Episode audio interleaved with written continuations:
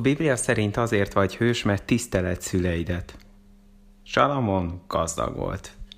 Konkrétan annyi aranya volt, hogy csoda, ha nem bukott fel benne a palotájában. A mai világban is ő lenne a világ egyik leggazdagabb embere. Volt egy másik gazdagsága is, bölcs volt. A példabeszédek könyve nagyrészt az ő bölcsességeivel van tele. Így kezdi a könyvet, hallgass fiam apád intésére, és ne hagyd el anyát tanítását. Salamon az egyik legsikeresebb és leggazdagabb ember. Miért ezt tanácsolja nekünk? Miért nem az akaraterőről, a kitartásról, az odaszánásról és a többiről beszél? Nem azok az igazán fontos dolgok? Igen, apa. Igen, anya. Ezeket a szavakat körülbelül már két évesen mindannyian ki tudtuk mondani, mégis ezt használtuk két évesen a legkevesebb szer. Valószínűleg, mert a szülőket tisztelni és megtenni, amit kérnek, kicsit nehezebb, mint megtanulni kimondani ezeket a szavakat.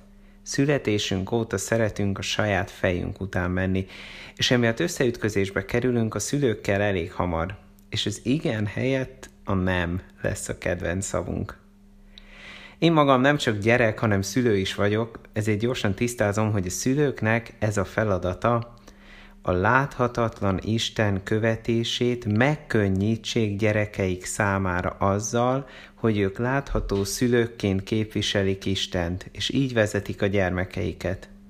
Most ezt fordítsuk vissza a szülők tiszteletére. Mert persze nem akarja Isten, hogy ha valakit bántanak a szülei, akkor ő nekik engedelmeskedjen. Azt akarja, hogy a szüleink követése által tanuljuk Isten követését. Isten nem bánt. Ő akarja, hogy már fiatal korunkban elkezdjük tanulni azt, hogy mit jelent őt követni. Már a három éves gyerek is, aki még nem biztos, hogy mindent megértett Istennel kapcsolatban, gyakorolhatja az ő követését. A legalapvetőbb helyen, a legközelebb, otthon. Ezért mondja a Kolossó Lévél 3.20, ti gyermekek engedelmeskedjetek szüleiteknek minden tekintetben, mert ez kedves az Úrban. Istennek tetszik, ha tanuljuk az engedelmességet. És ezt legkönnyebben olyan helyen tanulhatjuk, ahol minket szerető emberek kérnek minket arra, hogy kövessük őket.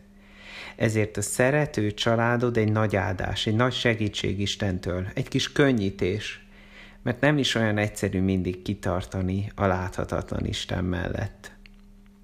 Egy kis feladat a végére, Gyakorold ezt azzal, hogy a következő egy kérését a szüleidnek, amivel lehet, hogy nem is értesz egyet, de valójában nem bántani akarnak veled, sőt, lehet, hogy jót is akarnak neked azzal, tedd meg.